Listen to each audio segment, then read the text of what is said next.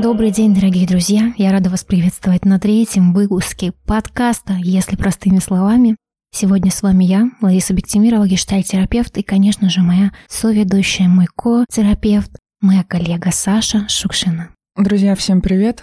Мы с Ларисой сегодня собрались для того, чтобы поднять одну очень важную тему, тему, которая знакома не просто многим, я бы даже сказала всем, это тема одиночества. Сегодня мы об этом будем говорить. Мне хочется сказать, это такая опять непростая тема, да что ж такое, да, каждый раз повторяю одно и то же в подкасте, Саша. Ну, действительно, подкаст у нас психотерапевтический, психологический, профессиональный. Тема, которая может вызвать сказать, ой, нет. Вот такое, знаете, ощущение, что и слушать не буду, такое ощущение неприятное возникает, ну, такое отвержение, какое-то отторжение, не знаю, как у тебя. Или у тебя с интересом.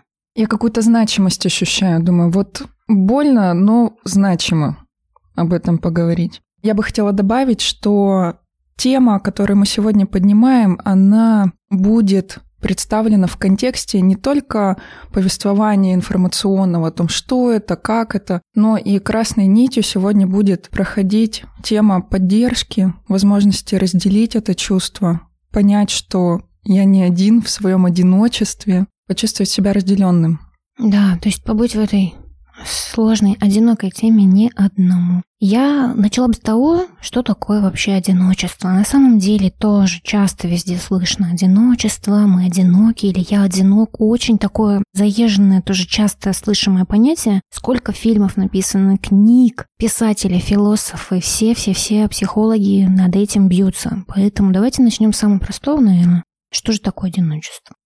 Для меня одиночество — это некоторое переживание, такое состояние человека, переживание себя одного в целом мире, когда я чувствую, что я абсолютно один, никто меня не понимает. И на самом деле в этом переживании очень много разных чувств. Это может быть бессилие, тоска, конечно же, такая, страх отвержения. И все это очень тяжело переживаемое, и все это вместе. Такой получается коктейль, ну, очень сложных чувств. Поэтому часто люди стремятся избежать этого переключить подкаст об одиночестве, да, или фильм грустный про одинокого человека не будем смотреть и сбежать, заесть, запить, уйти в отношения, быстрее кого-то найти, да, или наоборот, вообще просто игнорировать это чувство, как будто у его и нет. Я часто, кстати, спрашиваю кого-нибудь, а ты чувствуешь себя там одиноким? Нет, что такое? Или мне говорят, Лариса, хватит, что ты, ты не одинока, все нормально, давай, по кайфу. То есть вот это вот чувство, хочется избежать его. Это, естественно, такой какой-то порыв не чувствовать сложное. Саша, что для тебя одиночество? Может, немножко тоже поделись. Для меня одиночество — это в целом некое агрегатное состояние человека. Как правило, мы болезненно реагируем не на сам факт одиночества, а на то, что с нами там происходит в этом одиночестве. Потому что одиночество бывает разным. Одиночество бывает уединением. Это когда я уединяюсь, и мне наоборот становится очень хорошо. Я замедляюсь, что-то понимаю, делаю то, что мне важно, в уединении. Это же тоже про одиночество. Бывает другое агрегатное состояние, когда мне в одиночестве больно, пусто, когда я там страдаю, или я очень пугаюсь там с чем-то встретиться в этом одиночестве. Но так или иначе, вот это состояние, оно присутствует с нами перманентно, но постоянно в нашей жизни. Я один в разных аспектах себя. Да, я, кстати, сейчас подумала, что на самом деле не так страшно черт, да, как говорится. То есть мы настолько боимся одиночества, что даже невозможно остановиться и его почувствовать. Это очень парадоксальная штука, касающаяся одиночества, согласна? Я хочу тоже добавить, что одиночество бывает, ну, реальным и таким физическим, изоляция, да, мы больше это называем. Или мнимая, ну, так можно называть мнимая, то есть когда вокруг тебя много людей, но ты все равно чувствуешь себя одиноким. Часто, когда человек говорит, например, делится, вообще страшно признаться, что ты одинок. Вот это тоже интересная такая парадоксальная штука про одиночество. И если кто-то признается, то часто ему говорят, ну, просто в обществе где-то в компаниях, ой, ну хорош, как ты одинок? Вот мы у тебя есть, вот люди вокруг. Ну, такое обесценивание еще этого чувства. А ведь на самом-то деле человек может быть одинок среди людей. В моменте здесь сейчас, в нашей современности, эта тема, она актуальна, ну, невероятно оголилась еще очень активно в период пандемии, когда многие люди были изолированы и встретились с этим чувством. Но это связано не только с 2020 годом, а в целом с социокультурным, техническим развитием человечества. Да, с темпом жизни тоже непосредственно связано. Угу. Все очень ускоряется и очень сильно идет нарциссический такой уклон нашего века. Сильнее, быстрее, больше. Это тоже связано с этим.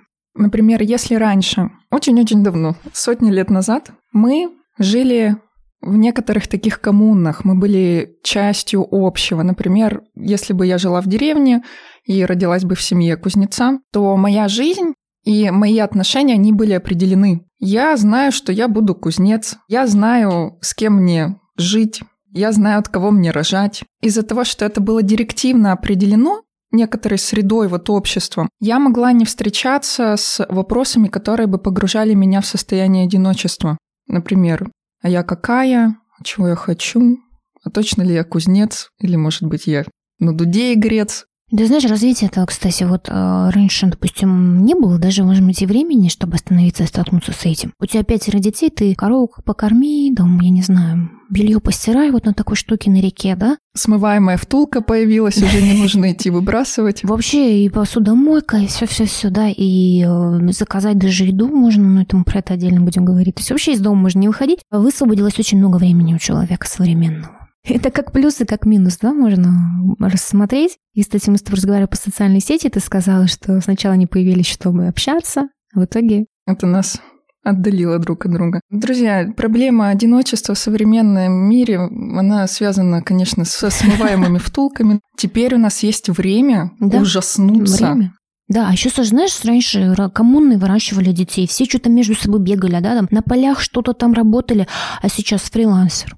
Человек, например, вырос в семье, отделился, уехал в Москву, снимает квартиру и сидит там за компьютером. Да это с ума можно сойти. Как они вообще выживают? Он там никого толком не знает, сидит один, а сейчас-то еще все вот эмигрируют. Это очень-очень на самом деле актуально. На самом деле я сейчас так ощутила весь спектр вот этих переживаний. И это обнажает одновременно три вида одиночества. И межличностное, да и внутриличностное, и экзистенциальное. Да, это вот у меня вспомнилась клиентка, которая эмигрировала и говорит, что я столько всего делаю, гуляю, на завтрак хожу, на йогу.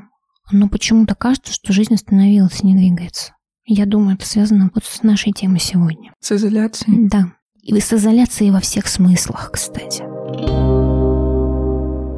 Давайте вернемся к соцсетям. Это, конечно, отдельная тема, да? Аська, значит, первая была. Все давай переписываться столько. И, казалось бы, действительно, столько общения. Ты в Аське сидела, Саша? Да, я была... Я училась в средней школе, и появилась ICQ. Но это было просто поразительно. Ты сидишь один в комнате ночью, и ты чатишься. Да, и кажется, вот же оно общение, да? Там смайлики, эмоции можно выставлять даже. Именно тогда начала формироваться первая гибридная идентичность. Это когда... А ты... если простыми словами? Это когда ты впервые, скачав Аську и думая о том, а какой же у меня будет юзернейм, начинаешь формировать да. некоторый образ в сети. Смешно очень. Конфетка я да. сегодня. Слушай, действительно, ассоциируешься с всякими героями, да, там чего-то там. Вау, это очень круто. Казалось бы, ну классно же. Да? да вообще круто. Но во что мы превратились, друзья, мне хочется сказать. Сейчас я напишу, звонить не буду. Закажу продукты, мне клиентка говорит, мне страшно, я все заказываю, я не могу разговаривать по телефону. Представляешь, засасывает. Чем ты больше общаешься в электронном виде, там, или как это говорится, в виртуальном мире, тем страшнее выходить наружу, встречаться с а, живыми людьми, с их живыми эмоциями, с их живыми реакциями. И тут страх того, что а вдруг я сообщение-то я могу поразмыслить, что ответить, да? Ну, не нужно отвечать, а потом быстро. А тут вот она, жизнь. Прям страх жизни какой-то, блин, я не знаю, страх контакта. В некоторых случаях у нас, как у людей, возникает некоторый страх близости, контакта, потому что если мы говорим про живой контакт, вообще про что? Он про неизвестность, про спонтанность. Я не знаю, как ты отреагируешь на мой импульс, я не знаю, как я отреагирую на твой импульс. И это создает вот этот эксперимент общения. А чем больше у меня появляется опыта гибридно находиться в контакте, да, то есть через интернет-площадки, платформы, тем меньше у меня развивается навык выдерживать вот этот эксперимент контакта. И еще появляется некоторый образ, особенно взять наш любимый Инстаграм, да, мною тоже очень любим, ничего не могу сказать, правда, очень его люблю. Но Я иногда думаю, блин, я вот встала с утра, хочу за кофе сходить, а ведь моя бариста, она, она знает, что я выгляжу, ну, то есть не совпадение и страх. И представляешь, Саша, я иногда не захожу. Это вот просто кажется, что, ну, дико, но это так. Сегодня только ты мне, кстати, сказал, что мне, Лариса, у тебя такая насыщенная жизнь. А я говорю, у меня? Это тоже, это тоже образ, да, какой-то вот сегодня все карты на стол. Да, вот, вот сейчас в тему образа перейдем. Я немножко еще, у меня мысля родилась про возможность не контактировать в моменте. Подружка мне пишет, Саша, он мне написал то-то, то-то, что ответить. Давай думать. Да-да-да, коллектив. Можно по скайпу созвониться, собрать это. Да-да-да. Ну, это трудно представить в реальном контакте, когда, например, мне мужчина говорит, у меня чувство mm-hmm. к тебе. И я такая убегаю подружке позвонить. Что делать? Да, кстати, мне напомнилось, есть сериал Черное зеркало, и там очень много про новые информационные технологии. У них там в глаз встроена программа, что они сразу видят твой профиль, просматривают рейтинг. твой рейтинг, ставят там лайки, и это гипертрофированная такая штука, они показывают, они там вообще не контактируют, то есть они там как трупы ходят, просто тела. Вот прям мне очень нравится сериал, посмотреть несколько серий обязательно. Что-то вспомнила историю. Езжу на Яндексе, там же рейтинговая система, и я прям чувствую, как меня это... Надо как-то постараться, да? Меня, когда вот у меня 5 баллов, я такая думаю, я, ну это супер, 5 баллов, прекрасно. А когда у меня 4,98, это же депрессия. Что, что я сделал вам плохого, и да. ты начинаешь об этом думать. Ты начинаешь сказать, боже, наверное, это в ту поездку, где там ноги не отряхнула, он меня что-то там это самое. Как это влияет на, сам, на идентичность пассажира? Есть плюсы у этой бально-рейтинговой системы, она прекрасная, здорово, что она есть, но в тему нашего разговора про образ, про некоторые напряжения, про сдерживание и в итоге изоляцию. Вот, кстати, если вернуться в социокультурно-технический прогресс, который способствует да, нашей изоляции, нашему ощущению одиночества, почему это может возникать? С каждым моментом нашего развития ощущение ценности моей жизни, оно увеличивается. Если вернуться обратно в обсуждение коммун, деревень, а, да. как выглядела там ценность человеческой жизни? Она была намного ниже, была высокая смертность, была высокая рождаемость. Если у женщины появляется ребенок, и он умирает, как бы это ни было грустно, это было частью жизни, и люди жили дальше. Или если женщина во время родов умирала, это было, к сожалению, также естественно, то есть это часть жизни, да, это правда опасный момент.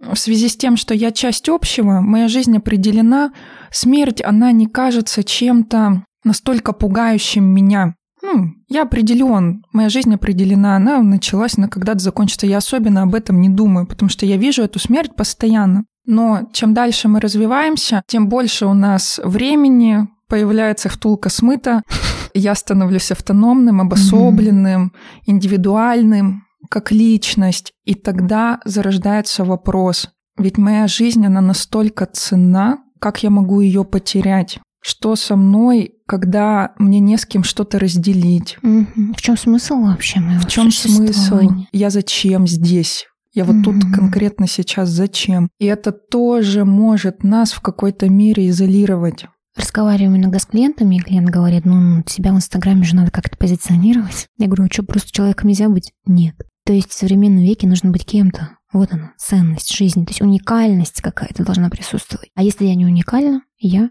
зачем? Зачем? К чему это все? Я просто хожу на работу, общаюсь. Кажется, а как же просто возвращаешь, говоришь, ну это удовольствие же, можно же от этого, от простых вещей получать. Понимаешь? Вот, то есть обесцениваются простые вещи какие-то. Простое общение, простые контакты. И в этом тоже пусто.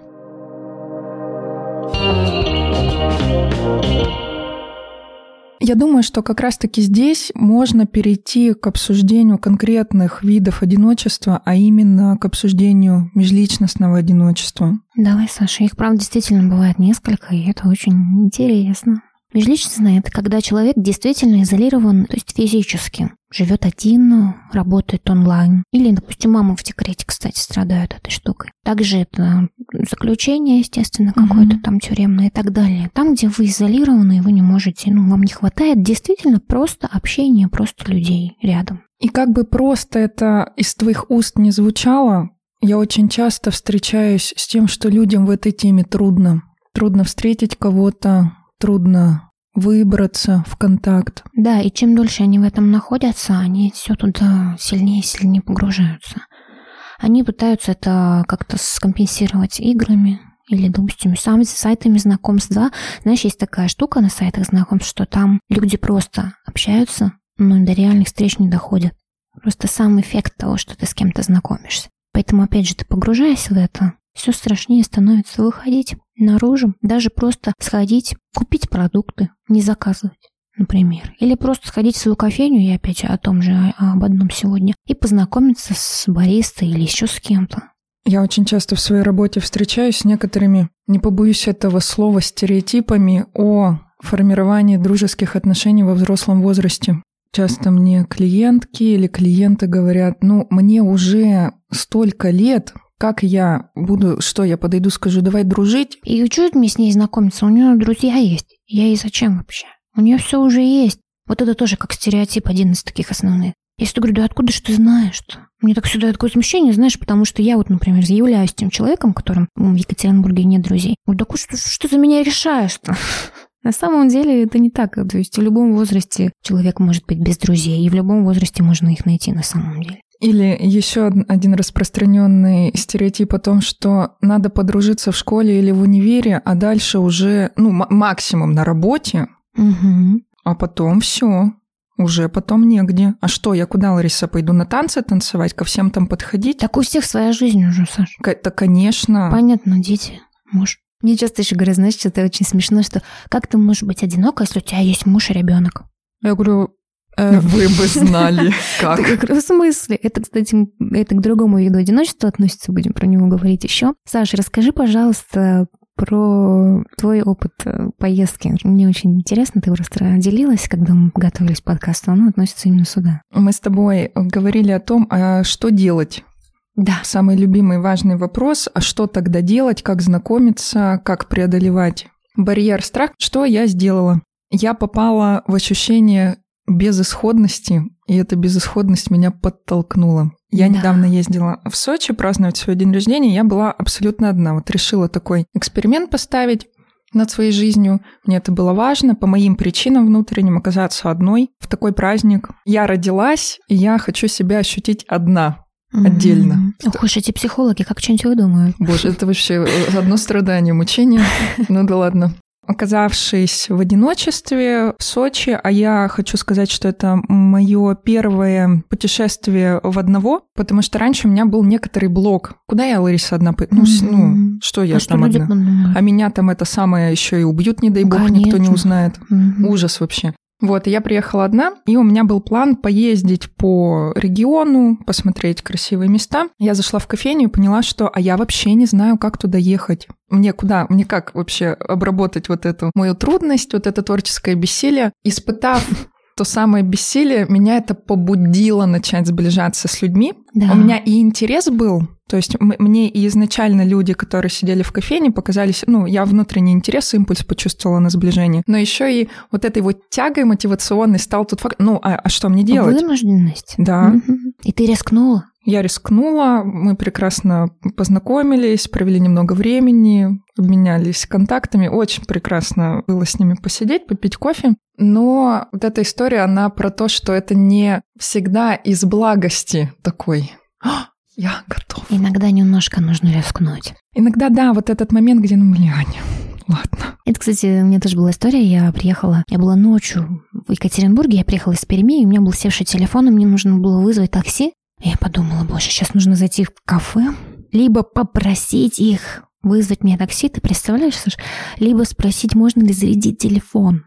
И я помню, я готовилась к этому. Настолько это становится непривычным. А вынужден, телефон севший, ты посредине стоишь, ночь.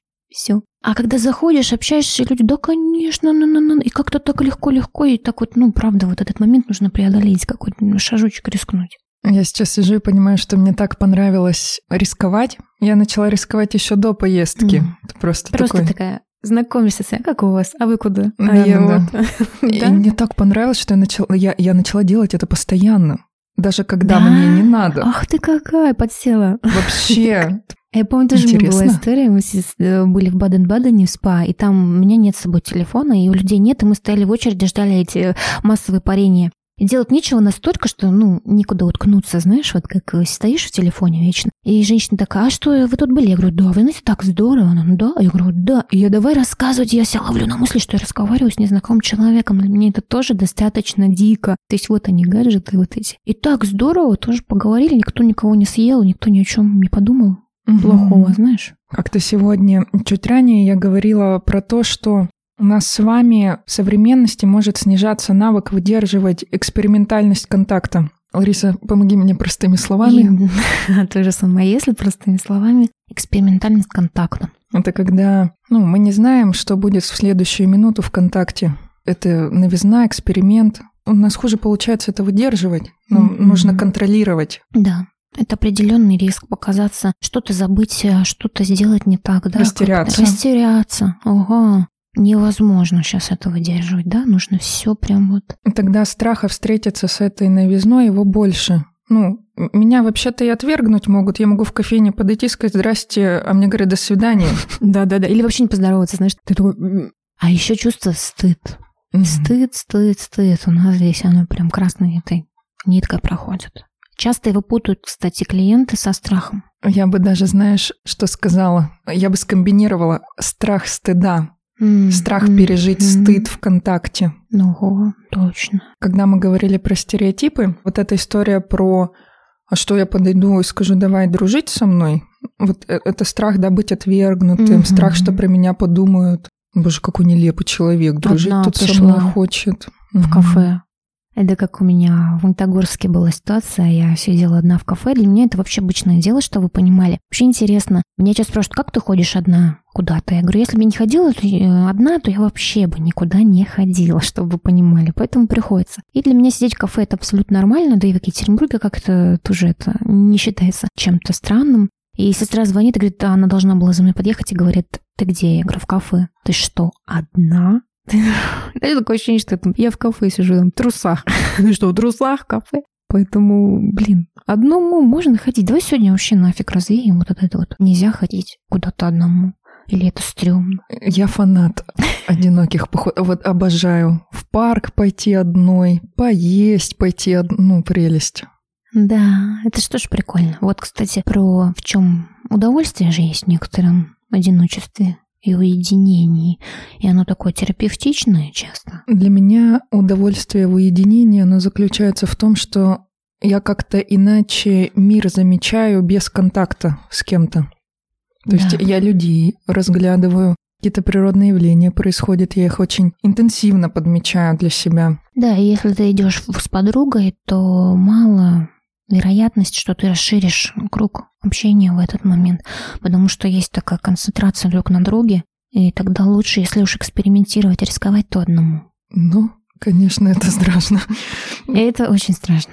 Лариса, я полностью с тобой согласна и поддерживаю, что в теме межличностного одиночества на вопрос, что делать, ответ один – это эксперимент, а перед экспериментом можно заняться исследованием. А что меня останавливает? Вот этого действия. А еще я бы вот такой важный вопрос задала. А как я так организовал свою жизнь, что тут никого нет со мной рядом? Ну, это уже такая, такой глубокий вопрос, как на терапию. Я еще добавлю, наверное, что я часто себя наловлю на этом, и в, в- на личной терапии терапевт на, мне указывает на это очень здорово. Я иногда думаю, что я одинока. Меня никто не понимает, у меня нет родственной души. Знаете, вот, вот тот самый, про который мы о созависимости говорили в нашем втором выпуске, кстати, послушайте. Тот самый человек, который вот все меня понимает. А она говорит, ага, а это вот, вот эти люди есть, а вот я у тебя есть, а вот там, там тот же самый, там, я не знаю, официант любимый в любимом кафе. Вот с Сашей мы записываем вообще подкаст, да? И я сижу и понимаю, так они есть. Просто вот этого, ну, я вкладываю в это слишком много и ну, простыми словами загоняюсь, что я одинок. На самом деле есть люди, которые со мной готовы разделить. Вот даже, Саша, спасибо тебе, что ты разделяешь со мной любовь к психотерапии, любовь ко всяким вот этим вот исследованиям, вот это вот все. И я в этом месте, правда, чувствую контакт с тобой. Я тебя слушаю и В моей памяти всплывает одна история, которая очень конгруентна твоим словам. Как-то раз я была на малой группе как клиент. Я пришла туда, ну, страдать. Я одинока. Это mm-hmm. ужасно. Мне, бо- мне больно. Мне mm-hmm. прям очень плохо. Это нестерпимое переживание для меня. Меня никто не понимает. Ну, естественно. Я сейчас иронизирую, на самом деле это не mm, смешно, ну, да, это, это правда очень глубокое, такое прям... Пришла к людям, а они там тебя не понимают. Да, но в чем оказался парадокс? Я говорю, я неразделенная, да, я в одиночестве. Один из участников говорит, а мне мне вот как-то так одиноко, и начал описывать вот свою форму одиночества. И в тот момент, когда я его слушала, я поняла, так, а мне же точно так же одиноко. Mm-hmm. О, и вот он контакт, да, в этом и месте. Да, и это было волшебство, Лариса, это ну, магический был момент для меня, потому mm-hmm. что через обсуждение того, как нам одиноко, мы оказались в близости. Да, то есть мы все, по сути дела, одиноки, но мы можем разделить это чувство. Это здорово, конечно и становится кардинально иначе. Угу. Что кто-то также переживает, и я в этом не одна. Да. Друзья, давайте теперь перейдем к разговору о таком виде одиночества, которое называется внутриличностное. Внутри личности, внутри меня. Это то одиночество, когда мне с собой одиноко. Да, это такая некая внутренняя пустота. Если попробовать об этом поговорить процессуально, как это работает, то у меня тут рождается метафора с адаптером и розеткой. Вот и розетка есть, и адаптер есть, а контакта нет. Лежит на полу одинокий адаптер, зарядка не заряжает. Вот так mm-hmm. же и внутри это работает.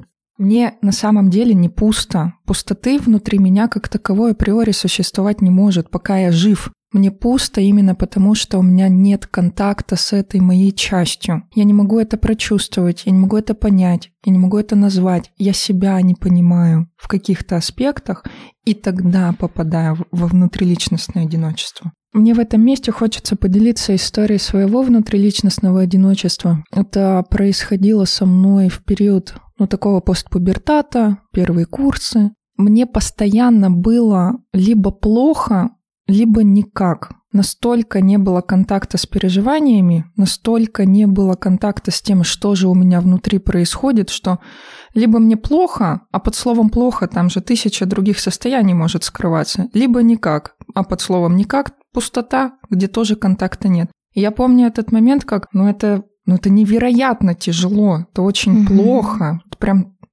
не побоюсь этого слова, я в страдании находилась. И как только я потихоньку начала контакт с собой-то выстраивать как-то маломальски, хотя бы а, ну, назвать, тогда я начала разбираться, и мне потихоньку стало легчать. Саш, ты говоришь про то, имеешь в виду, когда ты сама себя не понимаешь, как будто бы, да? Сам с собой контакта не имеешь. Mm-hmm. Про это? Да, mm-hmm. про это. Сам себе не интересен, как будто бы, да? Самого себя недостаточно. Я где-то видела такое определение внутриличностного одиночества. Я думаю, да, здесь подходит определение «нет интереса к себе», но его не к чему как будто бы. Я пока не понимаю, к чему мне испытать интерес. То есть не потому, что я на самом деле неинтересный для самого себя. Это невозможно. Это происходит лишь потому, что пока не понимаю, к чему интересоваться. И тогда, если ты сам себе словно ну, не интересен или пусто, да, вот в этом месте, то каким образом вообще будет другим интересен? И тут тоже идет такое отдаление на назад. Хочется спря... ну, спрятаться не к людям, а внутрь уйти. Ты имеешь в виду, когда я сам себе не интересен, я могу предположить, что и другим да. я тоже не интересен. Да, это мой вывод такой. Угу. При этом, оставаясь дальше в одиночестве, еще сильнее туда попадаешь. Саш, слушай, а как вообще формируется вот это внутриличностное одиночество? Откуда это берется? Дорогие мамы, отходим от нашего подкаста, потому что Речь пойдет про все проблемы из детства. Кроме шуток, действительно, это может происходить в период э, раннего развития нашего. И что именно там с нами случается? Нас, например, среда может игнорировать. Игнорировать наши потребности, наши импульсы. Среда может нас не выдерживать, как мы говорили об этом во втором выпуске. Среда может нам помогать формировать некоторое ложное представление о внутренних импульсах. Когда я, например, хочу гулять, мне говорят, нет, ты хочешь спать. И тогда у меня возникает внутренняя история про «я сам себе не верю». А там, где я себе не верю, меня-то нет, этих импульсов нет, они затираются в какую-то некоторую вот неидентифицируемую мною тревогу. Когда я что-то хочу, но так как ну, среда не поспособствовала обнаружению того, а чего я именно хочу, я не понимаю. Или когда среда меня качественным образом не отражала, у меня тогда какое-то слабое представление о том, а я какой, я какая, да, например. Или когда среда меня отражала очень искаженно. Ты глупая, некрасивая, неудачница, еще какая-то, и тогда мне тоже одиноко, потому что из-за этой идентичности, которую мне предложили в детстве, я себя изолирую. У меня нет контакта с другими частями, где я очень даже умная, эрудированная, где я красивая, где я нравлюсь людям, где я нравлюсь мужчинам и женщинам, где я на самом деле успешная, где у меня что-то получается, я чего-то добиваюсь. Вот я это игнорирую вообще в своей жизни. Мне же сказали, что я не такая. Да, конечно. Я это игнорирую. Даже если это в реальности есть, я это продолжаю игнорировать. И отсюда появляется пустотность вот эта. Я не чувствую. Часто такая есть история с клиентами в терапии, когда вот этот разрыв контакта с реальностью приходит очень успешная, красивая женщина и говорит, я ужасная неудачница. Ну, да, я сейчас кстати, утрированный, да, пример. часто встречается. И мне одиноко. Да, я хотела добавить про тоже формирование. Когда ребенка научают такой механизм прерывания есть, называется ретрофлексия, когда все наши действия, они остановлены. То есть истинные желания, истинные потребности, они не идут в мир вовне, они останавливаются и возвращаются. Это называется остановленные действия. Я хотела бы пойти, да зачем идти? Может быть, и не надо, а если я там никого не встречу, и это тоже формируется в детстве. Или хочу ли я вообще это, или надо, да, вот это вот а, нет связи с я, вот со своим вот этим, не сформированная идентичность самая. Поэтому Хорошо бы пойти, конечно же, в идеале в терапию, если у вас внутриличностное одиночество. Вся работа будет направлена на обретение целостности клиента, ну, то есть вот этого «я», и восстановление его творческих вот этих способностей. Делая один шаг назад про остановку, да, импульса. Кстати, я бы тут тоже добавила, что это очень распространенная история, как оказаться самим собой одиноким находиться в жизни в системе координат, где я много чего должен и много чего правильного. Вот когда есть правильность и должествование, я потихоньку начинаю куда-то деваться, я не происхожу. Часто делаю, не делаю того, чего хочу. Это Более всё. того, не понимаю. Угу. Я прям даже не понимаю, чего хочу, и мне как рис без соли. Если поговорить о том, что делать и куда деваться, именно в этом виде изоляции, в этом виде одиночества. По сути, я, Лариса, вновь твои слова поддерживаю, это то, чем мы начинаем заниматься на терапии. Более того, продолжаем делать это годами mm, и до да. конца нашей жизни, даже если мы вне терапии. А именно налаживание отношений с самим собой. Кстати, в группу классно пойти, особенно к нам с Сашей, я думаю, да, Саш? Это обязательно. Если пробовать отвечать на вопрос, что же мне делать с моим внутриличностным одиночеством, то здесь я бы предлагала как тезис выделять возможность организовать себе отношения с собой, пробовать себя находить, идентифицировать, начинать, конечно, с малого, да, что сейчас со мной, как я могу себя понять, на что я реагирую. После того, как у меня чуть больше получается понимать свои какие-то импульсы, было бы здорово научиться с ними обходиться, то есть, да, я понимаю, что мне сейчас обидно, но мне как-то с этой обидой надо ужиться, мне ее как-то нужно обработать. И именно в этом месте я вспоминаю про одну потрясающую книгу. Она называется «Азбука эмоций». Я ее прочитала во взрослом возрасте, и у меня был настолько сильный восторг и удивление, почему эта книга не попала ко мне в руки раньше. Она написана для детей, но я думаю, что для всех взрослых, кто хочет себя узнавать, она подойдет отлично. И некоторое огорчение есть о том, почему в детстве я не прочитала эту книгу, почему у меня не было возможности в детстве чуть лучше себя начать понимать. Книга, правда, потрясающая, я ее всем советую. Даже матерым людям, которые уже все про себя поняли. Как говорится, это база.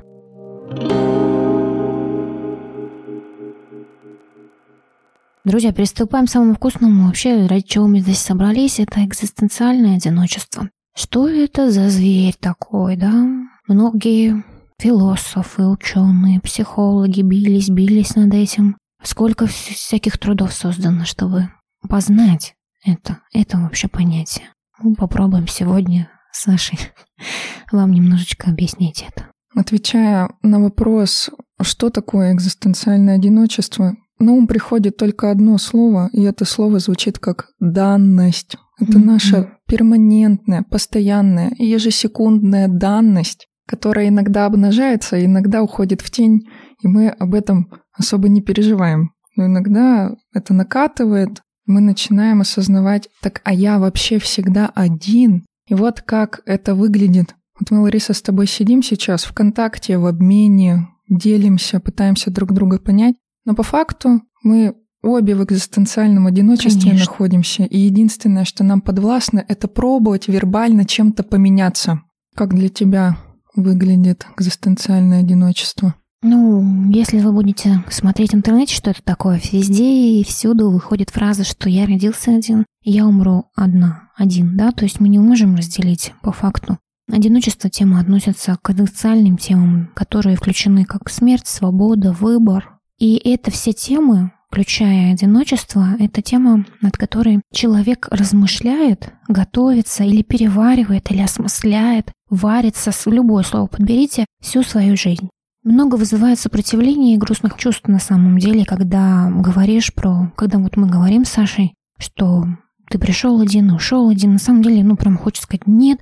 И я не раз видела реакцию клиентов, да, на это, что это хочется отрицать, как будто, знаешь, вот нет. Но, к сожалению, здесь только принимать, осознавать, примиряться с этим и попробовать в этом почувствовать какую-то, ну, глубину, почувствовать какую-то... Там в этом ценности много, помимо да. ужаса. Мне, Лариса, очень нравится то, что ты говоришь про как с этим справиться, а не как это надо научиться выдерживать. Выдерживать, ну, э, вначале встретиться все-таки, не убегать. Часто ведь мы, вообще это касается вообще темы одиночества любого вида, мы хотим ее избавиться от этого ощущения. Даже это элементарно зачитать, уйти в роман, жить там с этими героями, да, так далее, телефоны, какие-то поверхностные контакты мы стараемся иногда наоборот, да, взять с людьми. Это все попытка уйти. И первое, что с экзистенциальным одиночеством, это просто признаться, встретиться с ним, проживать его. Горевать об этом. Я помню, когда у меня последний раз возникло это ощущение, я стояла в спортзале, что-то там гантели с одного места на другое переставляла, и на меня накатило на меня накатило ощущение полного одиночества в этом мире, хотя вокруг меня было так много людей, и более того, что это не незнакомые люди, это очень даже мои были приятельницы. Я ощутила себя, как будто бы я космонавт в космосе, в скафандре, и даже корабля не видно. Вот настолько я это как-то прочувствовала, вот эту экзистенцию бытия. Я одна. Я вообще одна, и я могу только обмениваться с людьми. Я могу быть разделенной, быть понятой частично. Вот этот момент частично, он всегда присутствует. Мы никогда не сможем никого понять, что нам позволяет попытка научиться выдерживать экзистенцию вот эту, да, одиночество. Она обнажает перед нами трудности, с которыми нам сложно встречаться. Например, Никто за меня не сможет пережить мою боль. Никто за меня не сможет пережить мое страдание, кроме меня. Я это может это могу сделать только я. Больше никто. Mm-hmm. Никто за меня не сможет умереть. Да, или со мной умереть. Или со мной mm-hmm. умереть. Когда я встречаюсь с этим, у меня появляется возможность признать, что да, моя боль, она только моя, но я могу ее пережить. Могу ее как-то обработать, полечить себя, и это не означает делать это в одно лицо. Рядом со мной могут быть люди, просто кроме меня этого никто не да, сделает. Это можно частично как бы разделять. Вот мне понравилась та история, когда рядом я чувствую то же самое, и я чувствую то же самое. И в этом месте уже легче, уже терапевтичнее, уже, ну, как-то хотя бы дышится. Да, мы все умрем, и Саша, и ты, и я, и мы совместно я боимся. Нет. Вот сука. Я вампир. И мы совместно это переживаем. И в этом, вот в этом месте мы встречаемся. На самом деле вопрос очень философский, и Этим занимаются больше экзистенциальные терапевты, например, Ирвин Лом, можете почитать, у него есть классная книга про смерть, страх смерти или вглядываясь в солнце, и там все вот он говорит про вот эти вопросы экзистенциальные, как они важны. Может быть, у нас тут люди-то увлекающиеся психологией, это вот как моя рекомендация. Да, я, кстати, перед э, подкастом перечитывала Ялома, вглядываясь в солнце. Mm-hmm. Тоже такая рекомендация сегодня. на экзистенциальную. Да. И вот, кстати, эта тема очень пересекается с темой попытки все контролировать. Вот это власти, нарциссичности, вот это, знаешь, я бог, я смогу. Очень с клиентами часто с этим встречаюсь, что нет, ты не сможешь. Нет, не все от тебя зависит. И тоже прям часть такой терапии, часть работы большой посвящена этим вопросам. И на самом деле я хочу сказать как клиент, поделиться своей историей, что когда я смирилась, что не все от меня зависит, и что да, я умру, и что да, я одинока в принципе, как данность, да, вот про что мы говорим, стало так легко. Ты про свободу говоришь? Да, так легко, что, оказывается, не, не надо мне все контролировать, я не могу на что-то влиять. Это вообще так освобождает. Хотя изначально кажется, что нет, как же я отпущу, и все развалится. Поэтому в этом месте я испытала дичайшее просто облегчение. И это пришло ко мне вот буквально в этом году, то есть где-то на десятом году терапии, не сразу. Я так на твои слова реагирую, прям эмоционирую на момент, где признать свое ограничение, это так больно, mm-hmm. так трудно это признать. Но когда у меня получается, я становлюсь более свободным, и это тоже трогательно. Такой важный момент в жизни человека. Да, то есть все темы перекликаются. Одиночество, смерть, свобода, выбор. Mm-hmm. В поддержку людям, которые сталкиваются с этой данностью, я бы посоветовала что-то почитать философское. А, в частности, экзистенциальных терапевтов. Это правда, взглянуть на это немножечко в общем и целом. Это правда помогает отсоединить, ну как-то ощутить вот это, знаешь, вот это вселенная, что я там есть люди, немножко так увеличиться, посмотреть на это. С метапозиции такой да. на свою жизнь. Это, философия на самом деле очень сильно помог, ну, мне помогает как-то, я уже про это говорила, юмор и философия помогает что-то принимать, просто принимать как данность. Это так, это есть. Я сейчас подумала о том, что Подобные экзистенциальные переживания или кризисные моменты лично для меня, они помогают мне обнажать некоторую суть. Вот что я имею в виду. Несколько лет назад я переживала кризис страха смерти настолько интенсивно, что я не спала, не ела, а только и делала, что я думала, я умру. Ничего себе. Блять, я же умру, господи, что мне делать?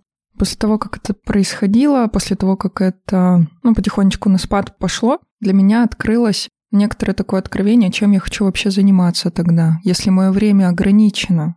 Конечно, знание того, что жизнь конечна, человеку добавляет жизни. Или, например, переживание экзистенциального одиночества помогает мне очень прозрачно посмотреть на вопрос, а я тут зачем? Да, какие смыслы, какие ценности я преследую в своей жизни.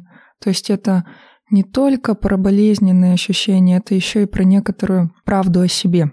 Я даже дальше пойду, что я поняла, что смысла-то нет ни в чем. Общепринятого нет. Да, и тогда, если нет, не, я так подумала, вот реально делюсь личной историей. Если нет ни в чем смысла, то тогда, может быть, просто жить и пытаться радоваться. Вот просто. И это очень сильно помогает я здесь и сейчас возвращаться. Про то, что мы так часто говорим в гештальте, на наших подкастах психотерапии. Потому что у нас есть только вот сейчас данное настоящее, вот только это. Единственный опыт. Это тоже философское, но оно такое, о, буду радоваться сегодня. Мне это помогает недалеко не ходить, не планировать, не что-то высчитывать, а вот прямо замедляться и останавливаться. Потому что смысла ни в чем нет. Меня эта ветвь нашего с тобой разговора прямо здесь и сейчас укачала в какую-то умиротворенность. Да, кстати, все замерло. Угу. И, кстати, это важно вот замедляться, проживать, встречаться с этими переживаниями. Почему важно одиночество проживать? Мы вот еще про это хотели поговорить. Чем оно полезно? Ну, мы уже, конечно, частично чего-то коснулись. Может быть, что-то еще добавим.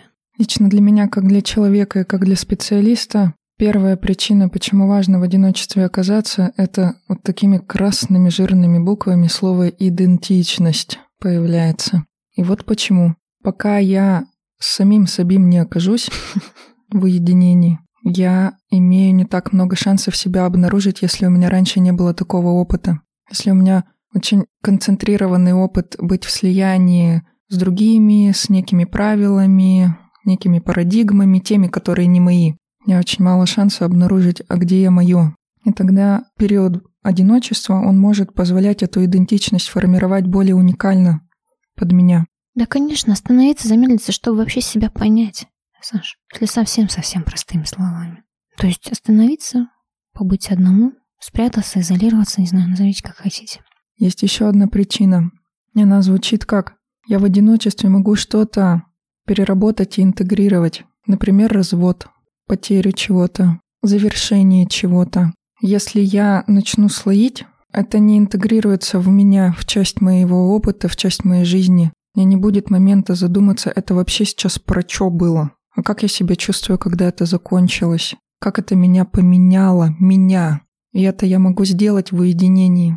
Да. Иначе сплошной винегрет, очень много подавленного, очень много таких консервов, там такая тяжесть, и там может все что угодно, и депрессивное состояние, ну так если уже психологически. Апатия, я ничего не хочу, потому что много подавленного. Вот к этому мы приходим, если не переваривать, не пережевывать, не останавливаться, не замедляться. Третья причина, почему одиночество может благоприятно да, сказываться на нас, это возможность обретать собственную автономность. Иногда так бывает, что когда я постоянно рядом с людьми, я могу на них преимущественно опираться, у меня создается ощущение, что в автономности мне находиться будет невозможно. Я уже ничего не могу, и рисковать не могу, и одна в Питер или в Сочи поехать не могу. И тогда я попадаю куда? В созависимые отношения. Второй выпуск. Пожалуйста, простыми, если простыми словами. Да, все верно. А автономность, она у нас про что? Про зрелость. А это первый выпуск. А, это первый выпуск. Да, я хотела добавить еще, что знаешь, что интересно, Саша, что когда ты не боишься одиночества, то в отношениях ты свободнее себя чувствуешь. Например, ты не можешь сказать, что злишься человеку, боясь, что он тебя бросит. Ну, я простыми сейчас словами говорю. И, и соответствуешь напрягаешься, ты там не свободна. А если... И потому что страшно, что бросит, ты будешь одна. И так, только про одиночество человек иногда думает, клиент, и аж такое накрывает. А если не боишься, ну да я, господи, да я могу.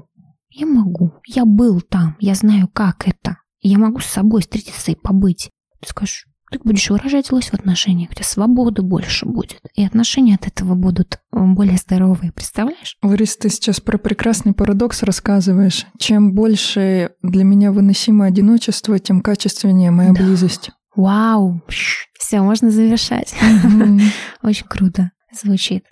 Чего можно бояться в одиночестве? Просто встретиться похоже с ним. Я говорю, не так страшен черт, да? Просто вот оно какое-то как будто бы поглощающее, а на самом деле не так страшно. Страшно исчезнуть. Страшно, что это будет навсегда. Навсегда. Тотальность еще пугает. Вот я сейчас, если разведусь с ним, у меня уже вот тут вот отношения с ним я уже не могу, но если я разведусь, а вдруг я всегда буду одна. Да, тотальность, вот это безысходность какая-то. Но, как мы уже говорили, чем больше выдерживаем одиночество, тем больше шансов в близость попадать. Да, и чувство, оно проходит, оно уменьшает интенсивность. Оно не всегда яркое, его один путь проживать, другого не дано. Либо подавлять, но это мы уже знаем, что может быть. Этот эфир, дорогие друзья, был подготовка к теме эфира про смерть, поэтому это были только цветочки. Ну, не знаю, это, конечно, у нас только с Сашей в планах. А вообще, в конце, конечно, немножечко приостановились, замедлились, такие-такие чувства сложные, да, такая грусть, но по-хорошему. Какая-то она такая для меня светлая грусть, что ли. Может быть, потому что я с этими темами личной терапии постоянно работаю.